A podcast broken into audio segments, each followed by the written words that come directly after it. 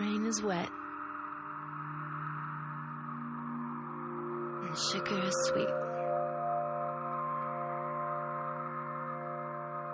Clap your hands and stomp your feet. Everybody knows when love calls,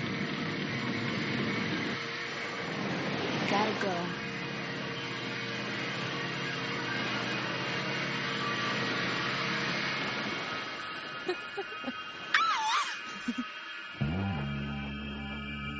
Welcome to the new power generation. The reason why my voice is so clear is there's no smack in my brain.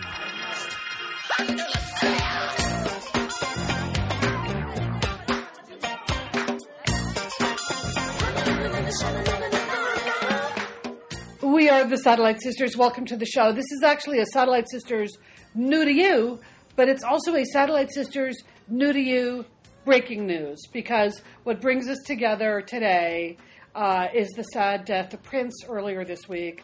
I'm Liz Dolan. You guys know what a huge, huge Prince fan I am. That music we played coming in was one of his lesser-known songs that is still one of my faves.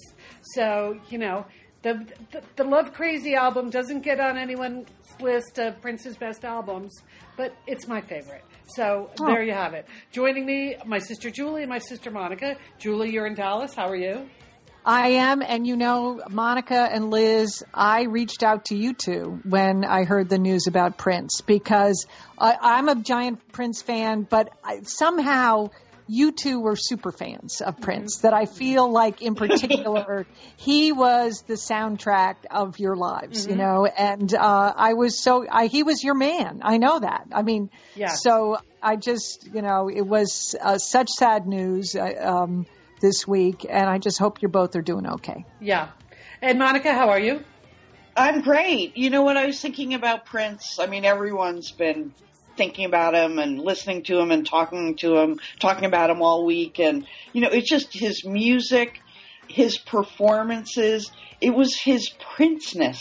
I mean, really, it was true excellence. I mean, I really think he was a musical genius. And now that I've spent all of these hours this week, as I'm sure many people have, right, just watching all of these Prince videos, you just saw like it was just sort of joyous for me to listen to his music again and see all the videos. And I've been watching, you know, all the videos people have been posting on Facebook, and then I went kind of deep into YouTube this week. It's just amazing, and you learn a lot about someone after they die, just that how hard he fought for musicians' rights and the rights to own their own music.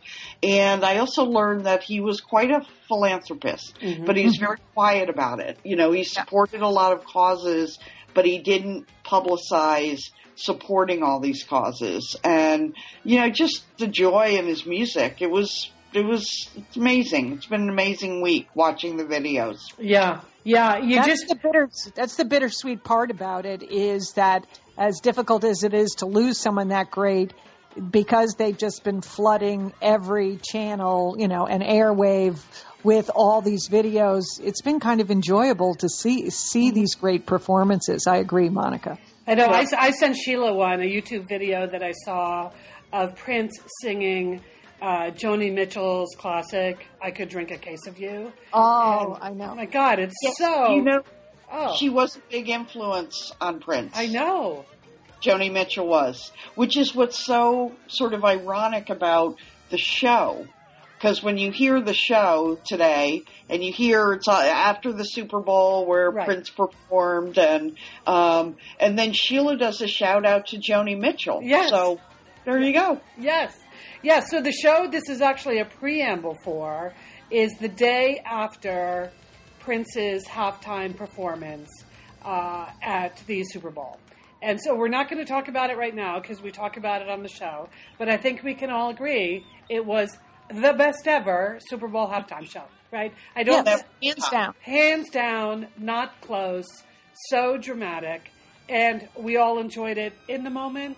I had actually forgotten that we had talked about it, and somebody on the Facebook group, right after Prince died, there was a lot of outpouring there because people knew we were fans and we talked about Prince a lot on the show, and somebody posted a note about they remembered us talking about Prince's halftime show. So I went and I looked it up, and there it was, Satellite Sisters, new to you. New to you. It was, you know, Liz, it was kind of new to me. I was like, well, I don't think I was on that show. And then I listened to the show. You were.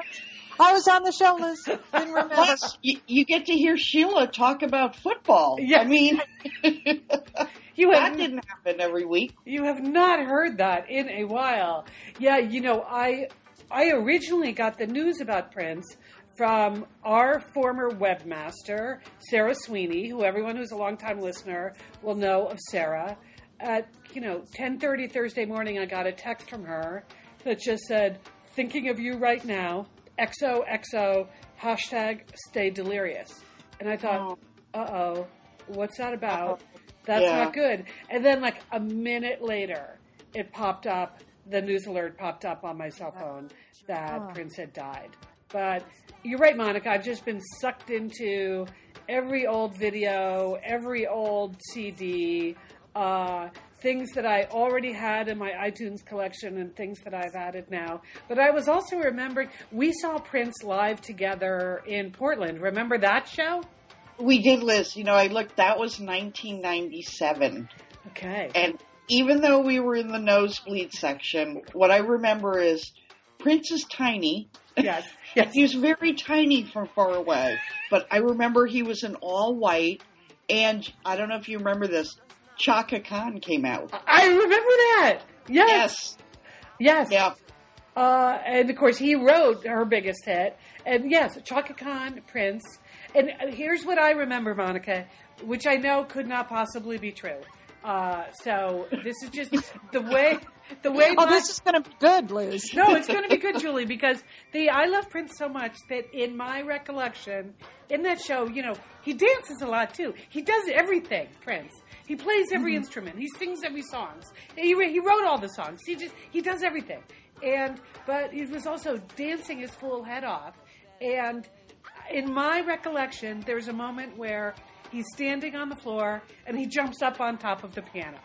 Now, I know he probably couldn't do that in one fell swoop, that he must have jumped to the piano bench and then onto the piano, or some other means of getting onto the top of the piano. Liz, you're right. He was on top of that piano. Yeah. And so I just choose to believe that he did that all in one jump, because he was that good. Because he was Prince, and so original, so sexy. Mm-hmm. So I was talking to a colleague of mine about this at work on Thursday afternoon. I think men have a hard time understanding Prince as well as we do. And he was explaining to me that it's because they can't understand why women find Prince sexy. He said, The makeup, the heels, the fur coats, the falsetto voice, like yes. I know, Monica, I know. And he's like, if I tried that, it would totally not work.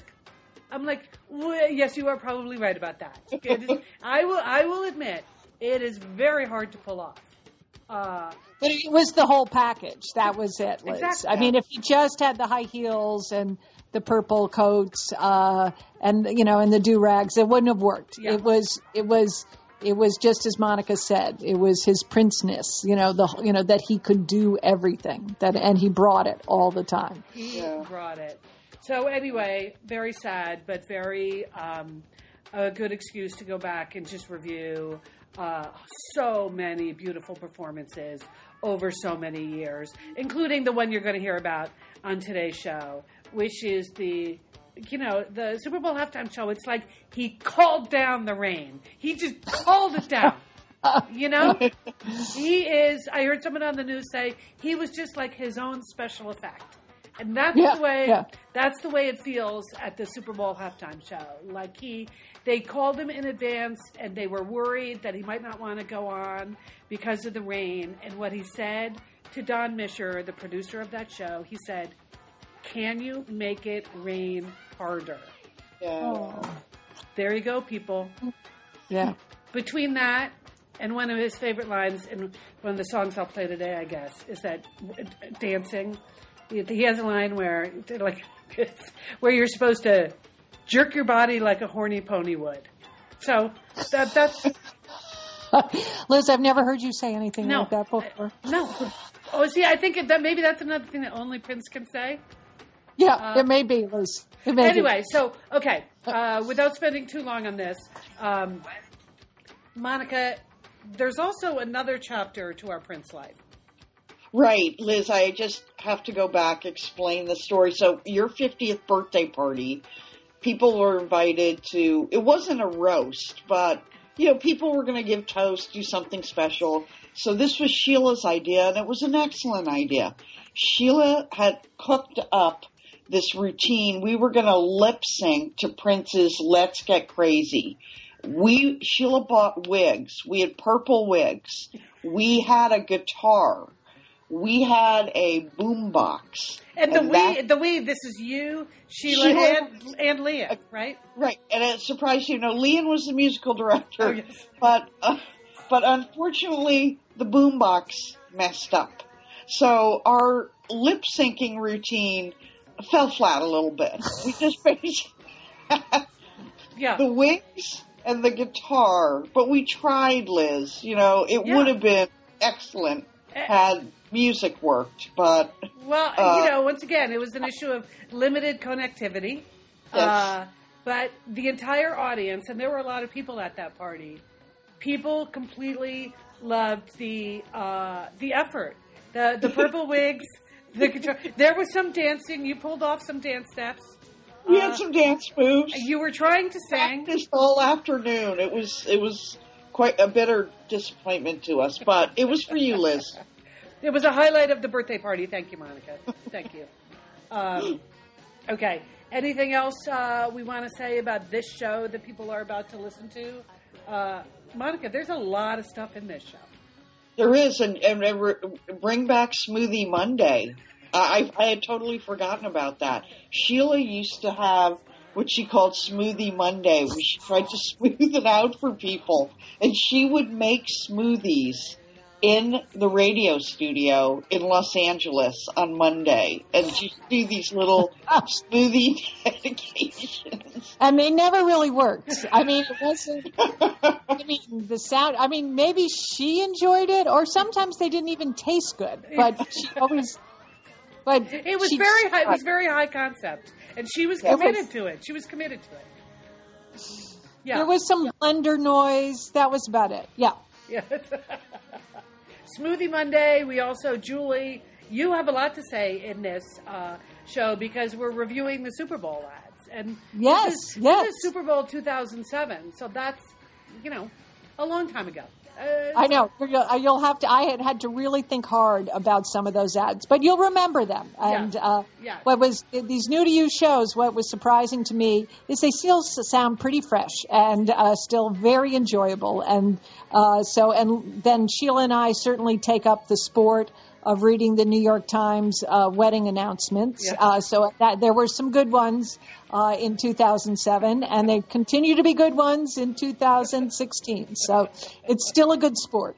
All right. So this is it, New to You, from February 5th, 2007. We have many shows that we are trying to reintroduce you to, especially our new listeners. If you have favorite shows that are in our archive that you want to specifically ask us to talk about and re-release, just go ahead. You can post that at our Facebook group or Twitter. We're at Sat Sisters. You can tweet that to us. And there you have it. So, okay, you guys, enjoy the rest of your weekend. You too, Liz. You too, Monica. And we are the Satellite Sisters, and this one is Going Out to Prince and New to You.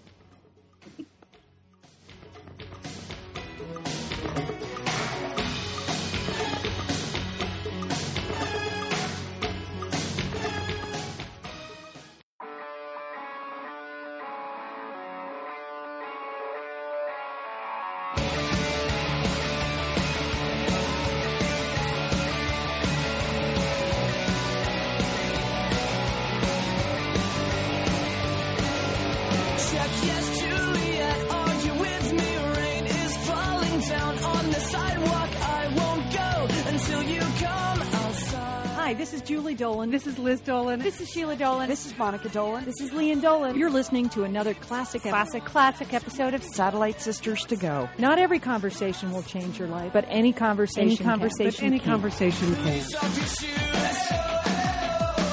how we do. Run, baby, run. Don't ever look back.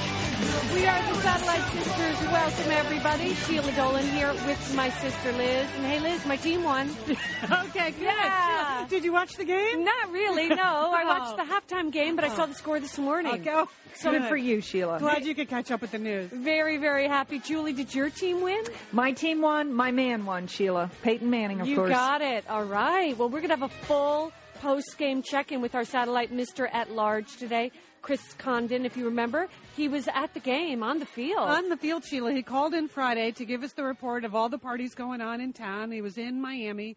And so today, he's going to tell us what it was like to actually be on the field yesterday. Of course, it was pouring rain. On the field in the soaking rain. Soaking rain. The football game is going on. A Prince performance is going on. Chris was there. We're so lucky. So later on in this hour, he's phoning in for the complete report. Great. But first, hey, girls, let's talk about the game. Well, come on. It really was an exciting game. This is my first Super Bowl in 10 years to be able to watch it in kind of real time and not just watch the highlights because I've been living overseas. Oh. I thought it was a very exciting game because of the rain. Oh, you know? Julie, really? Okay. You're a lot of double fumbles, Yeah, the double fumble is really a lot of fun. The miss snaps. They should do that more often. Miss snaps, the miss kicks, that was good. The run backs, the interceptions. It was exciting. Yeah, it was a really dramatic start. Sheila, you missed it, but the opening kickoff got run back for a touchdown. Oh, my God. By the Bears. So that's always exciting. The Bears? I'm sorry. I told you I was never going to say that. Oh, can boy. Okay, now that the game is over, can everyone in America just stop saying that? So you watched the whole game, Liz? I did. But I was, I think that there are a lot of people that were just rooting for Peyton Manning.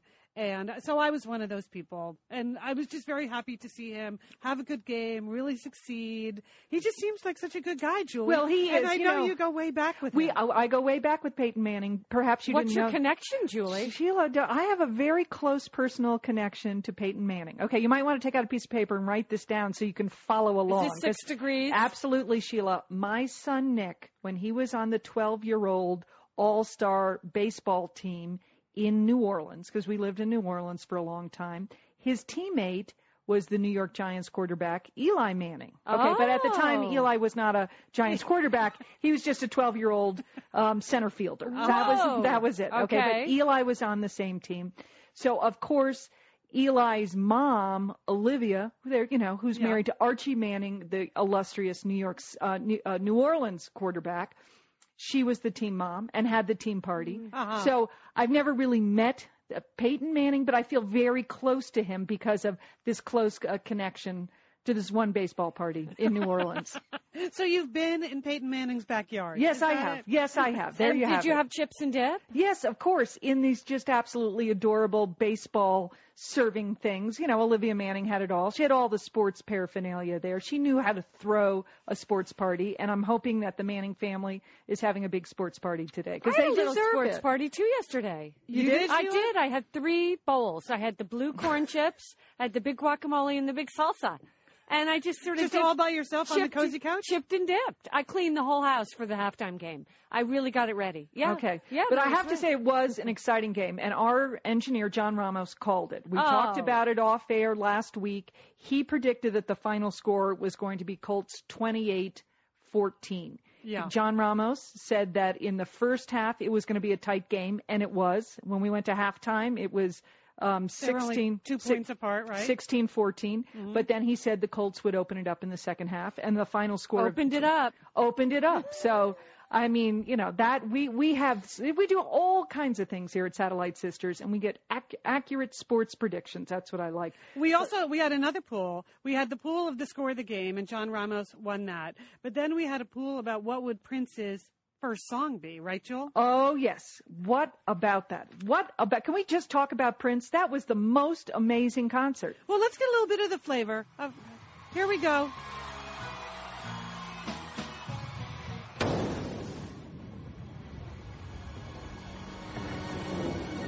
Dearly beloved, We are gathered here today to get through this thing called life.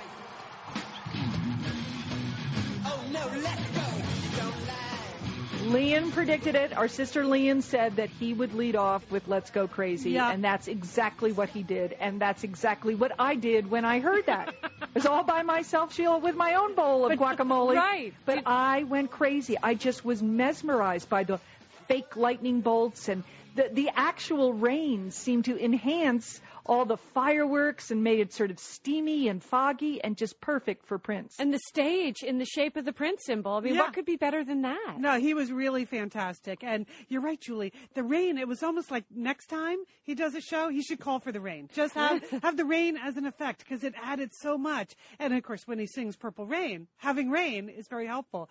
But were you kind of worried every time he had, like, 8 different guitar techs hand him new guitars as he moved around the stage in the course of a relatively short performance? And every time he grabbed a new guitar, I thought, he's going to electrocute himself. Don't touch that guitar. I know. I mean, how does that work? I mean, that was really scary. I was mesmerized by his dancers that were really, Sheila, they were doing the Beyonce move and then some there. And I thought, maybe perhaps they have something on the bottom of those high-heeled boots that they were wearing. Julie, I agree with you. I don't know how they did that. To keep them from not slipping on that stage. Or how their wigs stayed on, in that rain. That must have been a major glue job there. Well, I thought about that other performers might not have looked so good in the rain. But yeah. Prince just looked outstanding. And I loved the do-rag? Yeah. I'm not sure the do-rag was planned. What do you think, Sheila? I think that was an accommodation for the rain. But then the dramatic throwing into the audience of the do-rag was a nice touch. I think Prince might have put that on at home. I think he had that whole thing together there. Sort of, asexual look. I mean, half man, half woman. I think he does have a rider in his contract, Julie, where 2 chicks in boots must be standing next to him at all times. Because that's true of all of his performances anywhere. Even when he, walks into the Golden Globes, aren't there 2 chicks in boots? Yes, Liz, you're right about that. But, so he was fantastic. But they really – and I believe that those were the Miami Hurricanes that were performing on the side. I love that marching band. They were great. The whole thing worked in the rain. But, I mean, it was – all during the first half, I kept thinking – they're going to cancel Prince. They're going to cancel. How are they going to do this? Are they going to put him in a band shell? Or, I'm sure they were really, I didn't know how they were going to bring him out in the rain. And he was just awesome. Yeah, because they can't cover them because half of those shots are blimp shots. So if you put someone under a tent, the blimp doesn't really do you that much good. I know. They can't give him an umbrella.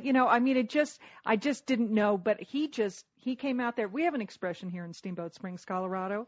That I don't use this much, but a lot of the ski bums. This is going to be embarrassing. Yeah, it is going to be embarrassing, and I'll try to use it in the right phrase. But, a lot of the ski bums, when they go out and they ski, they say, you just have to throw it down when you go down the hill. Oh, yeah. Okay. Yeah. He threw it down. He threw it down. That's what I thought. So I did enjoy the little fake doves at the end, too, because if you're a real Prince aficionado, like I am, I've seen Prince a lot live, you just got to have some doves in the picture. When the doves fly. I thought they were going to when they cry. Oh.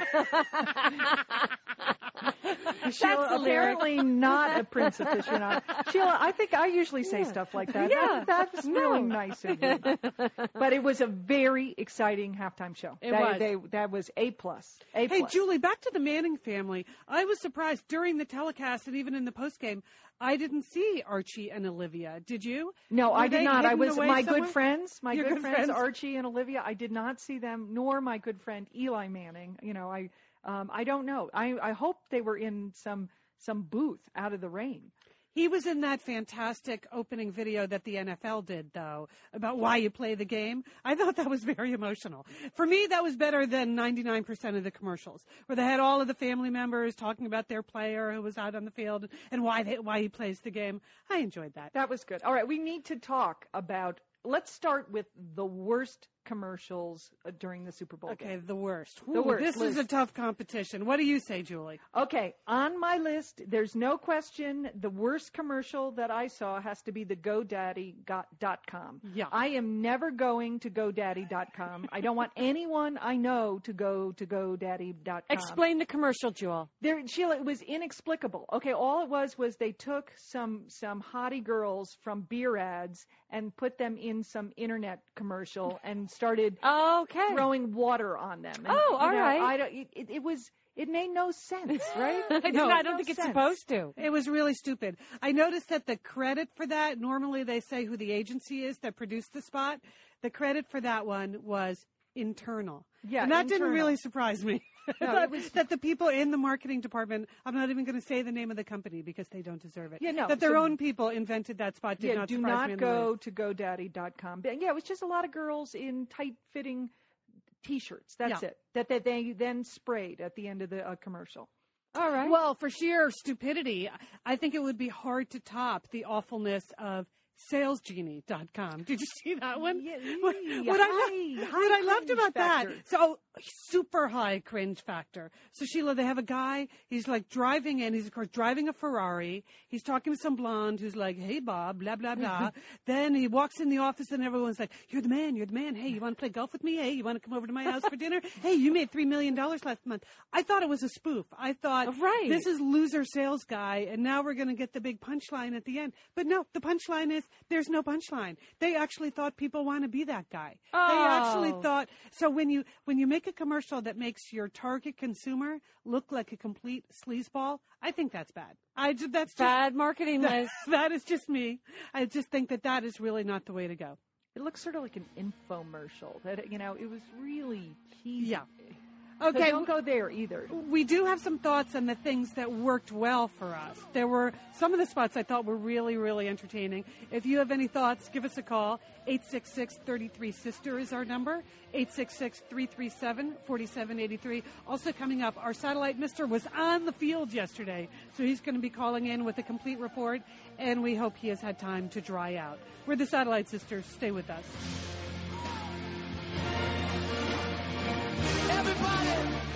Let me hear you.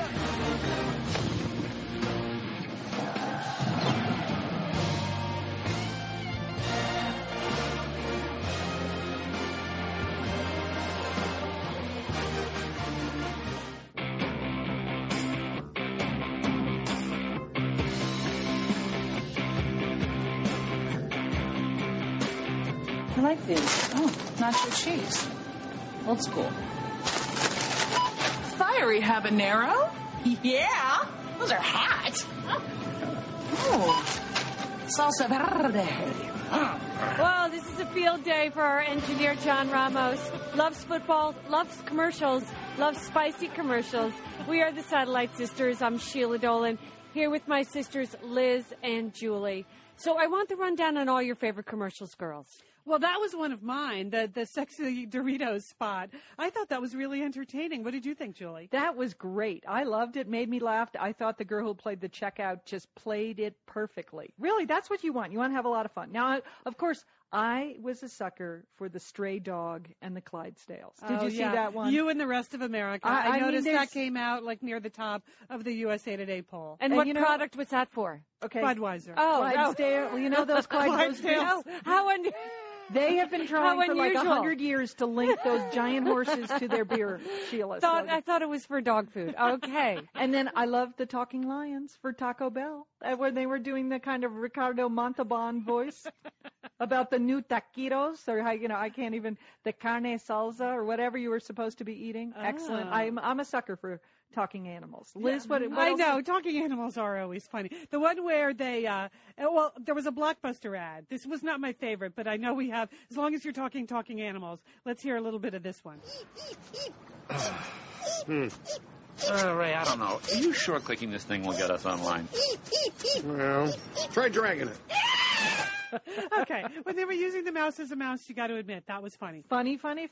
But my favorite, maybe this is cheating a little bit, this is Liz. It came on during the pregame show. Apparently, these people cannot afford a spot during the actual game, which I respect that. Did you see, Julie, the Combos ad? It's a snack food where, well, let me play you some of the audio for that. Mom? What's your problem?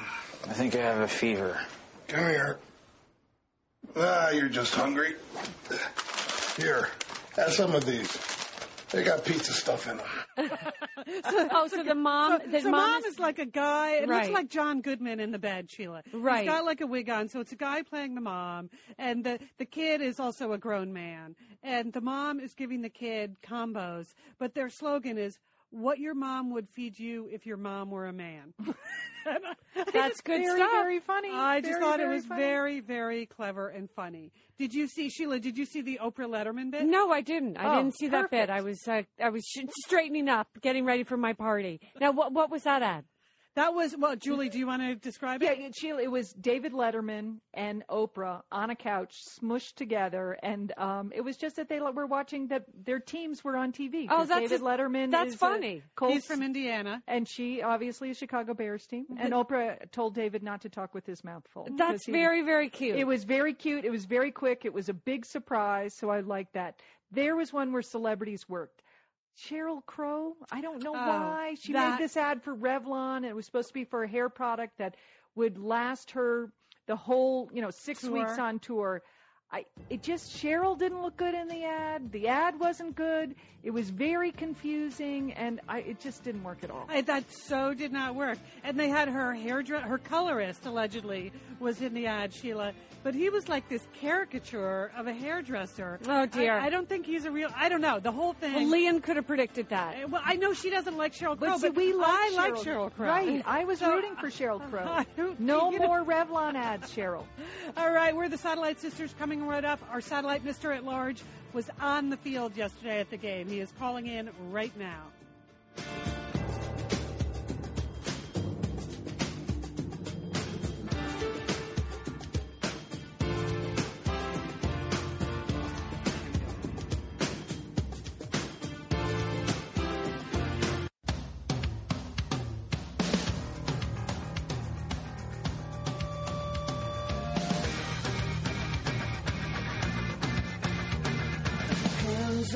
Shaking cold, these hands are meant to hold. Stay human, when all you gotta keep is strong. Move along, like I know you do. You need a sugar daddy, I'm the man. And if you need a dollar, holla, cause I got a whole stack. What? From a VIP. What? From a VIP. Satellite! What? Fries! Thank you. K-Fed, what are you doing? Oh, my God. This is so... Just replaying the commercials is so exciting. That actually was a funny commercial. I feel like I'm at the game, and I never was. Sheila Dolan here with my Satellite Sisters, Liz and Julie. But we do have a Satellite Sister, Mr. At-Large, who was at the game. Right. Chris Congdon was on the field yesterday. He refuses to tell us what he was doing there, but he promised he would call in today, our Satellite Mr. At-Large.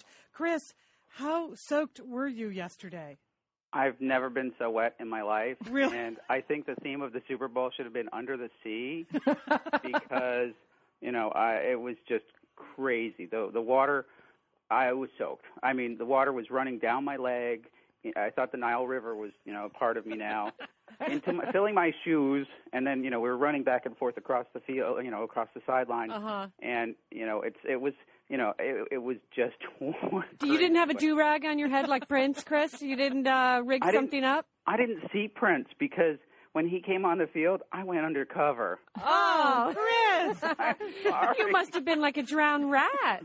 Yes, I was. Did you have extreme weather gear with you at all? Because I know people go to Miami. You're not exactly packing for a typhoon. What were you wearing? I was wearing a T-shirt and a pair of jeans. Oh, come on, Chris. Oh, Chris. Because it was interesting, Chris, watching the telecast, the commentators actually didn't mention the rain very much. It was obviously raining because the cameras were all steaming up, but they didn't talk about it. But you could just, every time they sort of panned the stadium, you could see how totally drenched people were. And it was crazy. Like at the beginning of the fourth quarter, the front came through. And the temperature at the field dropped. I'm no weatherman.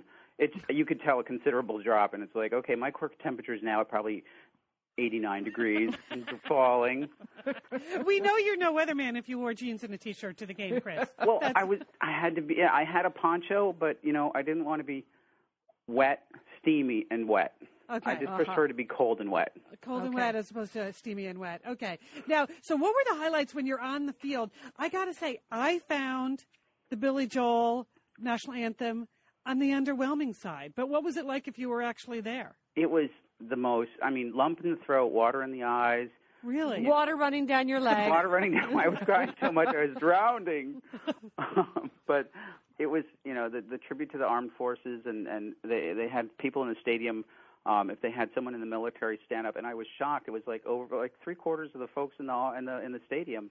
Wow, that's pretty intense. Wow, that's great. You know, and then the Blue Angels flew over. My hair. You can't. I know. You just love. I love those Blue Angels when they do that. Right. That's it's a little close though, right? They were maybe 100 feet off the roof of the stadium, and you know it was like holy smokes. But I was looking at the monitor, the cockpit monitor that they had up on this big screen, and I was like, oh, those it must be the Blue Angels. And then I turned my head to the left, and then I turned my head back, and they were whoosh. Wow. So I blinked and I saw them leaving. I didn't see them approaching.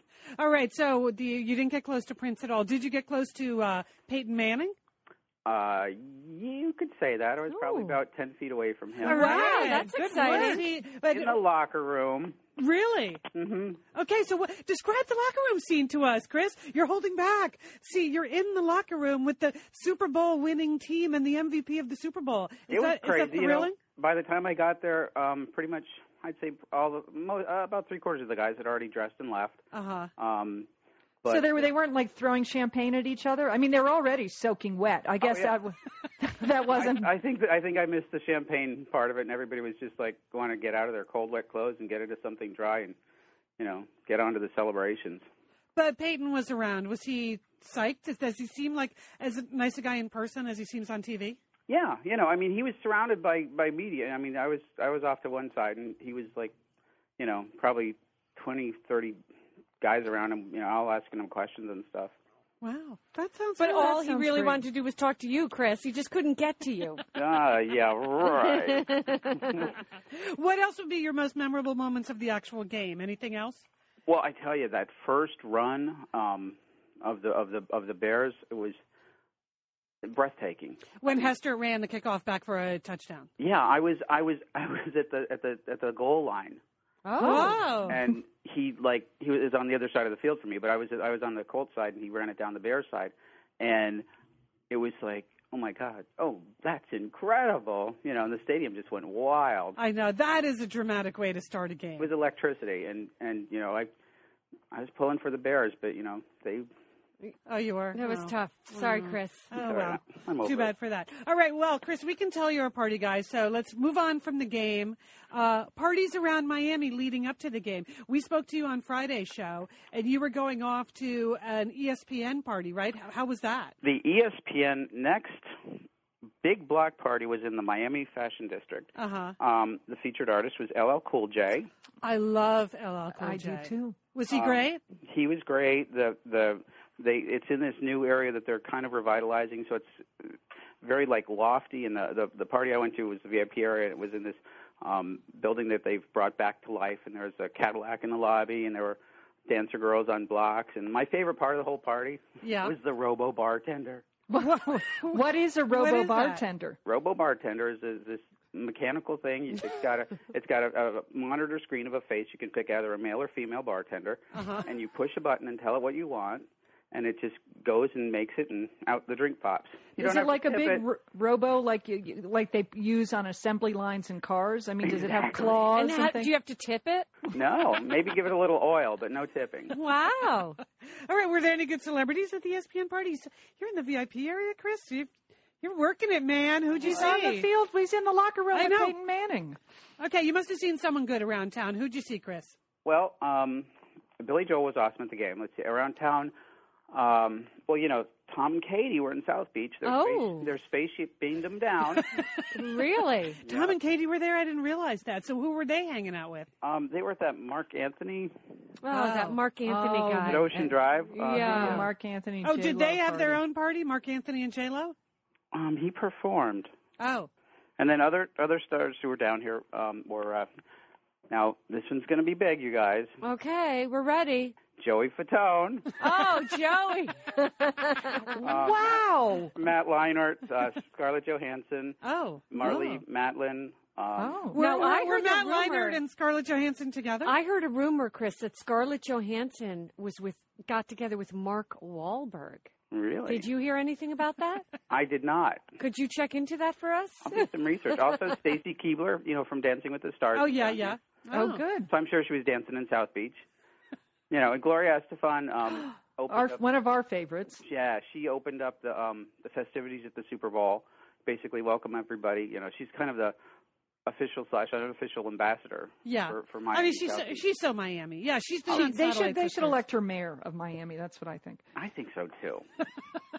So, Chris, what will be like your biggest lasting memory of this whole week of football festivities? Because you're not really a football guy, right?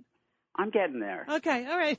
I mean, I was screaming like a real fan at the when the Bears were making that run. I was, you know, okay. But, you know, I think my takeaway was that just the football players are, you know, they're cool, normal guys. Right. You know? They just have down to earth. An office from us. Only they're 300 pounds. Right, 6'5". That's the other thing that surprised me. I expected them all to, like, tower over me. I mean, I'm 6 foot, and I thought these guys were, like, gigantor. Yeah. But, you know, like, Grossman is maybe about my height. And maybe that's his problem. I don't know. Yeah. He'd be a little taller, and he wouldn't throw so many interceptions. All right, Chris, thank you so much for checking in. Chris has been our satellite mister at large at Super Bowl XLI, Super Bowl 41. If you'd like to volunteer to be our satellite sister at large at any big event happening in your town, just go to SatelliteSisters.com and send us an email. Stay with us a little bit more on our Super Bowl wrap-up. We're the Satellite Sisters.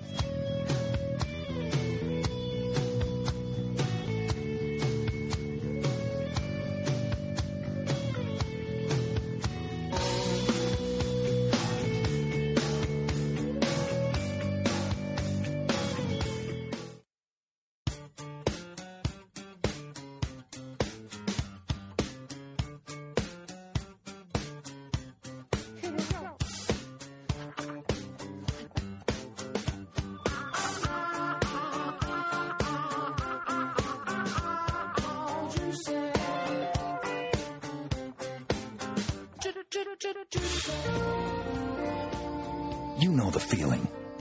You can't take care of business the way others do. It's called connectile dysfunction. Oh, that's cute.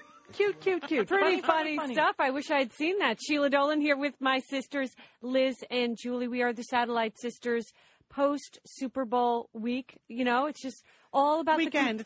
All about the commercials, Liz, apparently. Well, this was just one last one we wanted to play. This was a Sprint commercial for their broadband cards. And I don't know about anybody else, but I thought this one was funny.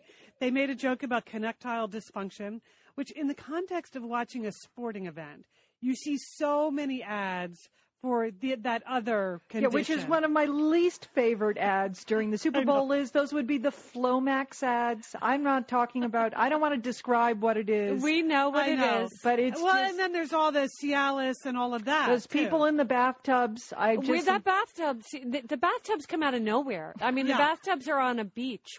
How did that happen? Side-by-side bathtubs. I don't know how far you're going to get with that. Yeah, but the time was right, apparently. They were in the bathtubs. But anyway, so Sprint made fun of that on the Super Bowl yesterday and kind of spoofed all of those ads with their connectile dysfunction. And they have this like sad guy looking at like he just can't get connected to the internet. That's good. That's good stuff. I thought it was clever. Did you see that one, Julie? I loved it. All right. Now we're moving on to something else that was on TV yesterday that you may or may not have caught, but we did recommend it at the end of last week. So after the Super Bowl was over, this is Liz. I turned to Animal Planet so I could catch the replay, the super exciting rebroadcast of Puppy Bowl 3. What a cute idea. Now, Liz, did you watch it with your puppy, Ferris? I did, yes. And though I'm not sure he really can see what's happening on the TV, Sheila. He did respond to the barking and yelping. I'm sure he did. He's getting the audio, but not the video. But in Puppy Bowl 3, what they do is basically it's just a little area that they create this set to make it look like a stadium, and they have fake people kind of looking in on the set, and they just put a bunch of puppies there. And that's a winning television idea. It is. And the puppies just kind of run around, but they have audio, Julie, from a real football game. So every time a puppy, like, crosses into the end zone on one end of the set or the other, you hear, ah! ah, the cheering of the crowd. Or occasionally there will be a penalty called. And a man. Liz, how long did you watch Puppy Bowl? I saw it for like 32 seconds. She saw the pregame show. She saw the Puppy Bowl. She saw the show. Post-game analysis, Liz? Totally mesmerizing. It was on for 3 hours. I was sorry I didn't tune in early enough to get the whole 3 hours. Liz. But it was very funny. At one point they call a penalty and a guy comes to intentional grounding and has to pick up a little poop on the puppy's laptop. You know, just stuff like that. Just puppy jokes. If you're into puppy jokes or if you just... You know what it was? It was a nice antidote to the violence of the game. You know, I just felt like they were hitting each other really hard on the field yesterday. They were really going for it. Yeah. There were a number of injuries. And the tackling was so hard, mainly because they were trying to create fumbles. Yeah. Yeah. And you could hear that. And that's what football is about. So I'm fine with that. I'm totally into that. But this was like the opposite of that. This was puppies tumbling over each other. So it helped bring me down from the football game. So I thought that was good. But there was other big, big breaking dog news yesterday. The cover of the New York Times magazine on Sunday, the story, you see this here, Sheila, is designer dog fights. Right. I've heard about this, Liz. These are all the just sort of mixed breeds. I mean. Oh, my goodness. You can't call them a mixed breed because they're designer dogs, Sheila. They're calling them hybrids. Oh, it's all about mutts. It's all about the. Well, I don't know what this is. What are these hybrid mixed breed mutts? It's the fighting in the dog world, Julie, between the purebreds that the American Kennel Club says are like real dogs, real breeds, like your Labradors, your Cocker Spaniels, your Beagles, your Pugs, and then these hybrids, which would be. Your Puggles, your Labradoodles, your Boggles, your Multipoos. Wait a minute. What's a Puggle, Liz? What's a Puggle? It's a cross between a Pug and a Beagle. Oh, of course. Well, just the Pug apparently seems to be a big part of almost every one of these hybrids. Let me read you just some of these names of dogs that exist now in the hybrid world. So this is a quote from the story. Pugs alone are now being bred to Yorkshire Terriers, Shih Tzus, Bichon Frises, Pekingese, Rat Terriers, Boston Terriers, Dachshunds, Jack Russell Terriers, and Chihuahuas to create, respectively, Pug Shears, Pug Zoos, Pouchons, Puginese, Puggets, Pugstons, Dogs, Daugs, Jugs, and Chugs. So, wow. I'd like a jug. Right. I would like. Would you like was that a jug or a chug? Are they breeding? What is it about the pug that you know, is the common denominator? Or is it just that they want to create a cute name? Well, I don't want to say anything about pug owners, but basically pugs are really hard to take as dogs, separate, alone. I think the breeding with other breeds would be good. Because, well, Sheila, now you're getting to the existential element of the story. And this is where the story actually got. Once you got over... Well, first, let me finish with a little bit of a quiz. Do you know what a schnoodle is? That would be a schnauzer and a poodle. Of course. That would be correct. A bagel. A beagle and a bagel. That would be a beagle and a basset hound, Sheila. Oh, that's a funny... That sounds like that would be a funny-looking dog. Yeah, how about a peagle? That would be a beagle and a poodle? No, a Pekingese and a beagle. Oh. And then you can get your pocket puggle. Oh, my God. So if a regular puggle is too big for you. And what is a puggle? A puggle is a pug and a beagle. Oh. Which is apparently very popular. But if you want a smaller version of that, then you get into your pocket puggles. And that's where some people feel like you're getting into trouble because they have an expert. This is the existential question. And one of the experts in the story says... The dogness of dogs has become problematic. Ooh. Right? So we're not talking about the dogness of dogs. I don't get that, Liz. What does that mean? Here, the quote continues. We want an animal that is in some respects not really an animal. You don't have to take it out. It doesn't shed. It doesn't bark. It doesn't do stuff. Oh. So people are like training their animals to just be like accessories. And so there are all these details in the story about animal, like dogs using a litter box. That's just wrong, people. That is not that is really... litter boxes to begin with. They're probably wrong. But yes, no, that's not what dogs need to do. Don't you think that violates the dogness of dogs, Julie? Yes, I do. Okay, I'm on to it now. There are also some of these hybrids. The problem is that they do not really adhere to any, quote, standards of the breed. So you end up with some of these mixes. They may be pet quality as opposed to show quality, like a pet puggle. Well, it might be perfectly cute, yeah. But you can't put it in a show. And I was thinking of your dog, Julie. You had a lab who was sort of pet quality, but not show quality, right? You mean our black lab? Yes. Well, he was bred to, to show, but he just couldn't handle the pressure of the ring. He was washed up. He was a washed up show dog. Yeah. So he made an outstanding pet. Yeah. So that is good. So I like your pet quality dogs, but the dogness of the dog is being challenged, and I just thought that was an issue I should raise. Okay, we're the Satellite Sisters. If you want to get in touch with us, our number is 866-33-SISTER, or just go to SatelliteSisters.com and send us an email. News, talk, and laughs. We tackle the world one cup of coffee at a time.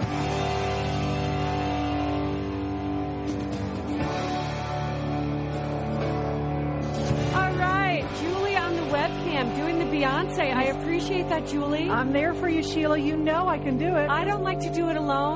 Leon's not here. Liz, it's okay. You don't have to do the Beyonce. It would be nice if you did the Beyonce. It would be a nice way to start the show from time to time, Liz. It's not really my thing, but, plus, once you see the chicks in boots with Prince yesterday at the Super Bowl, it makes you feel a little bit inadequate, doesn't it? You're right, Liz, it does, but it didn't stop me. We are the Satellite Sisters, of course. I'm Sheila Dolan, here with my sisters, Liz and Julie. Hey, we have a great show on the Cozy Couch with Sheila today. The Trivial Monday news of the day. It's important to sit back and relax.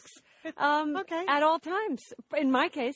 Also, the fat-free truth today with Liz Neprin. Right. Liz is our fitness expert. She's with us every Monday. She's the author of the book, The Fat-Free Truth, and she gives us the straight scoop. So today we're talking about the connection between waist size and diabetes risk. She's going to explain that because we were curious about what the connection is there. But if you ever have a question that you want tackled on the Fat-Free Truth, just go to SatelliteSisters.com and email us from there. Also, we're going to be taking your calls later on in the hour with Bob Rossner. He's a best-selling author and syndicated columnist, Liars at Work. Oh, yeah. Have you ever told a lie at work, Sheila? Some little white lies with my sisters, but you always know when I'm lying. So yeah, we do. Is it really a lie if somebody knows you're lying? If a tree falls in the forest. Yeah. Anyway, but have you ever caught someone in a lie at work?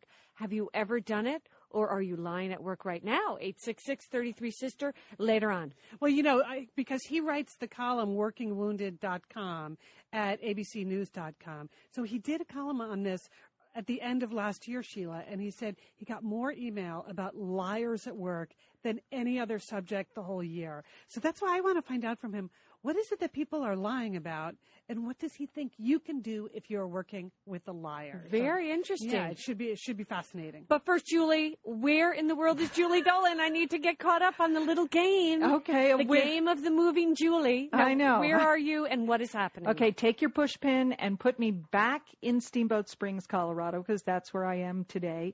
But I was in Dallas, Texas for the weekend, and I have to tell you, I am lucky to be here in Steamboat Springs, Colorado. Really? Well, here's because I witnessed something so outrageous at the airport security yesterday as I was leaving Dallas that I almost had to intercede between a passenger and a TSA officer. Really? What was it? So bad. Okay, here was the situation. I'm Sunday morning, checking in, going through security, and there was a group of soldiers also going through security at the same time I was. Mm-hmm. And as I customarily do, when I see a soldier in the airport, I always like to strike up a conversation and say, thank you very much for your service. I really appreciate it. And so that's so Julie of you. That is very nice. Well, it is. I mean, I am. No, that's a very nice thing to do. It's a very nice thing to do. I was standing behind a female soldier, okay? And we are in the same security line, and I thanked her for her service. But I happened to notice that she was carrying a bottle of water. Now, they're in their army fatigues, okay? And she's carrying a bottle of water, and she's just about to go, to start, with the bins and going through the x-ray machines. And I said to her, they're not going to let you take that water through the security line. You might want to drink it, drink your water. And, because I had asked her, are you going or coming? And she said they were just returning from Iraq. Okay. Mm-hmm. So she's just returned from Iraq. She's standing in the security line at the Dallas airport, mm-hmm. and she's got a bottle of water. And I thought perhaps because she's been busy defending our freedom in Iraq that she might not know that you can't go through the line with a bottle of water. Right. And in fact, she didn't know that. So the first thing that happened, there was, you know, they got all worked up about her bottle of water. But she was a good soldier, just turned over her water. I thought, she might be thirsty. She's probably been on a plane for a really long time. Yeah, that's for sure. Then she has to go through the security line, as do all the soldiers. And that is a lot because, you know, the Army fatigues, there are about 47 pockets in those Army fatigues. So she's taking out her dog tags and she's got keys and she's got all, every pocket had something in it, you know, and so she's emptying all of that. And then Sheila, they have Army boots on. It's not like slip-on loafers or sneakers.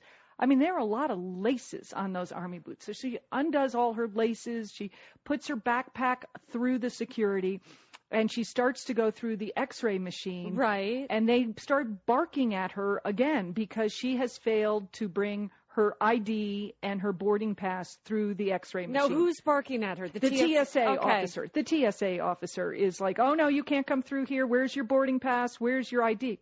I'm standing there, okay, just witnessing all of this, taking off my own shoes, you know, putting my laptop in. But I thought, she's in an Army uniform. Isn't that good enough for the ID? And, you know, it's very confusing because not every airport does it the same way. Sometimes you have to keep your boarding pass with you when you go through the X-ray machine. Sometimes you don't. I have noticed that too, Julie. It's very confusing. So, of course, that created a giant commotion because then they had to take all of her stuff, all, you know, her dog tags, her backpack, her Army boots, bring it all back. They had to give her her boarding pass and her ID and let her pass through X-ray. Okay. And I'm surprised that soldiers don't have a separate security line to go through, or it's just, again, she has been in Iraq fighting terrorists, okay? I don't know why she has to have her boarding pass going through the X-ray, but I have said nothing because, you know, you just have to be, you know, you have to respect the system, you know, and I do respect the system, but this was testing me today. But are you a Super Bowl watcher? I am not, and also I'm not a nutrition priest either, so you don't have to confess anything to me. You can just keep it to yourself if you want. Okay, that's what we're going to do. Yay, Liz said we could keep it to ourselves. So much for the fat-free truth. You have to have days where you just celebrate, as long as it's not every day. Okay. Mm-hmm. Yeah, I guess that's celebration. My problem. Celebration. All right, here is today's question for the fat-free truth. I've heard that my waist size, Liz, is related to my risk of getting diabetes, and I wonder, is that true? And why would that be true if it is true? Indeed, it is true. And particularly it is true for men. And in fact, your waist size is a better correlation of your risk of diabetes than just about anything else. Really? So, for instance, experts used to think that BMI, body mass index, was the best indicator, but waist size, particularly for men, again, is a much stronger indicator. And men who have waist sizes over 40 have just an astronomical risk of developing type 2 diabetes. And the reason for that is the fat you store around your middle is in fact different than the fat you might store in your rear or your legs or your arms or anywhere else. Yeah. You know, I saw Dr. Oz holding up the omentum on Oprah one day. Is that what you're talking about? Right. Is that legal? Can he do that? What is the omentum? That's the belly fat. He had like, you know how he always has like the real stuff? I know, his samples. Which I think is very powerful. Samples, exactly. But that's what you're talking about, right? That kind of belly fat. And it's the stuff that it weaves in and out of your organs, and it affects the way they work. It gets into your bloodstream. So that's the belly fat is the bad fat. And you'll see, for instance, a man or even sometimes women who have that particular shape, that roundish shape that's where there might be thin everywhere else, but they have a big belly. Yeah. That person is what we call apple-shaped and has an increased risk for type 2 diabetes. So if you do have a tendency to have that shape, you really, in particular, want to think about really managing your weight with exercise and diet. Apple. And would there be... I think I'm more of a tangerine. Yeah. It's there, but it's compact. It's tight. Oh, so it's there, but with cellulite is what you're saying. Would there be different kind of exercises you would do to get rid of dangerous belly fat than you would to get rid of other kinds of exercise, to other kinds of fat? I know what you're saying, but unfortunately you cannot spot reduce it. So it's really just losing it overall. The good news is, although you can't sort of selectively zap fat off a particular area, if you do have a tendency to gain in one spot, you are going to lose at least some of that weight from the spot where you have those tendencies, particularly those people, because that's where they're storing their fat. So that's where it needs to come off, and that's where they're going to lose quite a bit of the fat. Liz, this is Julie. Is there a certain type of diet that might be better for people who have this kind of tendency? You know, also an excellent question. And I would say in about 5 years, perhaps 10 years, I'm going to be able to answer that question exactly because I really believe that 10 years down the road, we will be able to do like a genetic profiling and be able to give a specific answer for which foods will work best for you in terms of your risk of disease. Right now, there are many companies that claim to be able to do that, but they're only looking at like 6 or 10 genes. You really need to look at like 20 or 30,000 genes to determine that, but I really believe we're getting closer to being able to do that. Okay. All right. So we just have to keep ourselves alive for 10 years. Lower calorie, lower fat. 10 years, sister. And then keep up drinking the green tea and oatmeal, Liz. You're doing well. Thank you, Sheila. Thank you. Yeah. I'm getting ready for my physical on the 15th of March. So, okay. Quickly, Liz, we got an email from Tara in Yonkers, New York. She writes, I would like to know when a person loses a lot of weight, it comes back on twice as fast. I lost about 160 pounds. Wow, good for her. Amazing, Tara. Congratulations. But I noticed that when I eat, it takes less calories for me to lose weight now than a person who hasn't lost any weight at all. I'm dying to know why this happens. Okay, I'm just trying to tease out. There seems like there's a couple questions in there, and maybe I can just answer one very quickly. When you lose weight and then you go to try and lose more weight, indeed it is harder because when you lose weight, your metabolism supports the weight you have. So when you lose weight, your metabolism does slow down because it isn't supporting as much weight, if that makes sense. I see. So when you get to a certain point, that's why when people talk about hitting plateaus. Oh, yeah. She may have to, what I would recommend is probably not eating less, but probably doing more exercise and maybe even throwing in 1 or 2 higher intensity days to really get that metabolism revved up, at least temporarily. So I think that's the question she's asking. Yeah. She's asking if you lose, when you lose, then you lose and gain, why is it easier to gain the weight back? There isn't a real clear answer for that. And, in fact, science says that isn't true. But I think most dieters know that it is true. That is true. And I don't think we've just found the answer for it yet, to be quite honest. Yeah, she said she's dying to know why this happens because even eating the same amount of food, she's starting to gain back some weight. So you're saying up the exercise because there's only a certain amount you can restrict your calories and be healthy, right, Liz? I think so. And particularly if you've lost 160 pounds, I mean, what you might want to do is restrict for like a couple days, like maybe pull off 100 calories just to sort of shock her body into losing again. But I actually think she's going to have better luck by increasing her activity. Okay, Tara, I hope that was helpful. And congratulations, 160 pounds. Good for you. If you have a question for Liz Nutprint, it's very easy to send it along. Just go to our website, satellitesisters.com, and click on the link to email us. Liz is a fitness expert who's with us every week, and she's the author of the book, The Fat-Free Truth. Thanks, Liz. Okay, coming right up, we're talking to Bob Rosner about liars at work. Have you ever met one? We think you might have. Our number is 866-33-SISTER, 866-337-4783.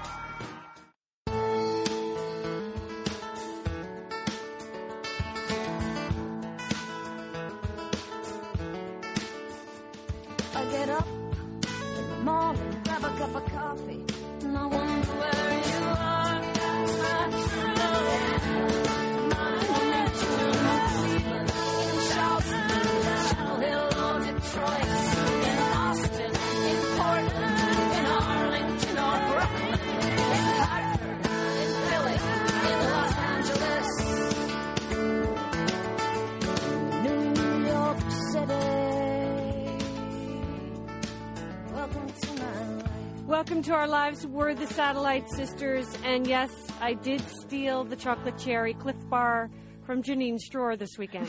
And I just want to get that off my chest. Okay. Thank you, Sheila. Okay. I will tell her in person, but I'm telling you now. All right. Had you lied to her about it, or you just hadn't even gotten around to mentioning it? Not okay. The omission, Liz. It's just all about the omission with me. Oh, is that the same thing? Well, we're going to ask our next guest, Bob Rosner. We have the Satellite Sisters, Sheila Dolan here, with my sisters, Liz and Julie. And we are going to be taking your calls. Have you ever caught someone at work lying, or have you done it yourself? Are you lying right now, Liz? No, I am not. I am speaking the truth when I say Bob Rosner is with us. He's a best-selling author and a syndicated columnist. His Working Wounded column appears all over the country, and his Working Wounded blog appears exclusively at abcnews.com. Bob, I love your column. We love your books. It's a pleasure to have you back at Satellite Sisters. It's a beautiful thing all around. Back at you. And we just know you are telling us the truth when you say that. But one of the columns you wrote at the end of last year was about liars at work. And it really made me think a lot, Bob, because when you're kids, you kind of know how to deal with liars. You just yell, liar, liar, pants on fire, and the problem is sort of settled, right? But as grown-ups in a workplace, it's a little more complicated. Were you surprised at how much reaction you got to that column about liars at work? Yeah, I got a ton of mail. It might have been the most of all of 06. And it was the thing that was most interesting was we did two polls. I did one poll where I asked, how often do you lie at work? Oh. And 53% said they never lie. 53%. Oh, that's a lie. That is such a lie. But then I asked the classic researcher trick, how truthful are the people where you work? Mm-hmm. And 60% said I trust them as far as I can throw them. So really? It's always interesting that 53% of us, almost 60% claim we don't lie, but 60% claim that everyone else is lying. So it's a fairly messy environment out there. So as people pour out their hearts to you, Bob, at Working Wounded, do you know, what do people actually lie about? I mean, there's quite a range. There's the silly white lie, and then there's some serious stuff. So where's the serious lying happening? Oh, the serious lying is happening. Pardon me for bringing up a non-workplace example, the 21,500 troops, the infamous surge number. Uh-huh. It's just recently come out that for every one active battle troop you have to have support troops. Right. So there's the 15,000 to 28,000 extra troops that are going to be required that weren't included in that number. So whether you call it incomplete disclosure or uh-huh. blatant misrepresentation, we've got a problem everywhere. Government is doing it. Business is doing it. So it's happening all the time. So that's what Sheila was calling the omission, the sin of omission there, right? Yes. Okay. But, and so I'm writing a blog about that particularly right now, and my reference is that I wish we could get to a point and forget spin and start pulling off the Band-Aid fast. Really? You know what I mean? Like, deal with the pain as opposed to having the one day with the 20. And no, we're actually firing a lot of people, but we're going to call it downsizing. We are? Or better yet, right-sizing. Well, yes, Dilbert had a great comment about that, and he had the biggest lies at work. And my favorite of the biggest lies was, you'll make more money under the new plan. Oh, yes. And so one of the things that we're constantly doing, like every time I go out to give a speech, I always interview the company execs and I interview the employees. And what I always hear is, well, we don't really trust management. And the management says, well, we don't really trust the employees. And they wonder how it got that bad. And then you start seeing all this parsing, lying, partial disclosures. And you just – if we were trying to create a laboratory to make the most cynical employee, we've achieved nirvana. Really, you think employees are more cynical now than maybe they've been in the past, or there's more lying going on now than in the past? I don't know that there's more lying, but I think with 24-hour cable networks, et cetera, we're seeing more of the lies exposed. For example, the whole story of backdating stock options, which has gotten so much press and so many companies. I think that there's so many people out there searching for actual news stories, and enough stuff is getting unearthed that the people are just beyond shrugging their shoulders. They just expect to be lied to. And so I do think we're at a particularly cynical moment, and that I think that's really important for individual employees to just dig their feet in and say, I'm going to tell the truth. But I mean, can't you hear an employee say, well, you know, I should protect myself if everyone else is protecting themselves, right? Oh, it makes total sense. But you know, what was the great Nietzsche line? When you look into the abyss looks back. I think that there's a point at which the thing that I continually get from people is great stories. A woman wrote to me, and she said that her boss asked her to lie to a customer. And she really didn't want to do it. And she didn't. It was like a direct, when this person calls, tell them this. Wow. And so the woman smiled at the boss and said, I have no problem doing that for you. But let me just warn you, if I lie to this person, how will you ever know I'm telling you the truth? Well, that's an excellent response, wouldn't you say? Oh, the boss backed down. The boss said, well, I'll go ask somebody else. And so there are ways that I think you can establish your credibility and establish a truthfulness that isn't going to necessarily get you fired, but it's just going to say, I can do that, but there's a cost to that. All right, we're talking to Bob Rossner. He writes the syndicated column Working Wounded and the Working Wounded blog at abcnews.com. Wow, Bob, I was thinking much more about the one-on-one line that goes in the workplace. It's like when your coworker says, hey, did you make that call for me yet? You know, and you're like, yeah, I left a message. They haven't gotten back to me. I was like way down at that level when I read your column, or the sort of the fudging the facts about why you need a particular day off. So that to me was where most of the core lying was happening. Well, there's part of what I did in the column was I talked about how to spot a liar. So to actually talk to an employee who wants to know if someone's telling them the truth. Some of the strategies in the column, ask direct questions. One of the things that we leap over is are you telling me the truth? Mm-hmm. So you recommend people actually say that? That's an awfully confrontational thing to say to a coworker or to say to your boss. It could be very insulting, Bob. Yeah. But you can also phrase it in a way, look, this is a really important customer and they felt burned in the past. Is there anything here that I need to know? Because if we burn them again, they're gonna leave. There's ways, you know. I'm not saying put your face right in their face and say you're a liar, but I'm saying you can position it so that the truth has value and lying has consequences. Well, Liz, you do that to me all the time when I lie on the air. I just make things up. You go, really? That is Liz Dolan's line. And then I lie again. I say, yes, that is the truth. Don't I, Liz? Is there a therapist among the sisters? No. Would you like to be our therapist, Bob Rossner? If you're looking to a guy from New Jersey to be a therapist in your sorority, I think you're making a horrible, horrible mistake. But let me go back to the other one is silence, which is a great one. And just oftentimes somebody who is lying will overcompensate. And what we in the West tend to be very uncomfortable with is just having silence.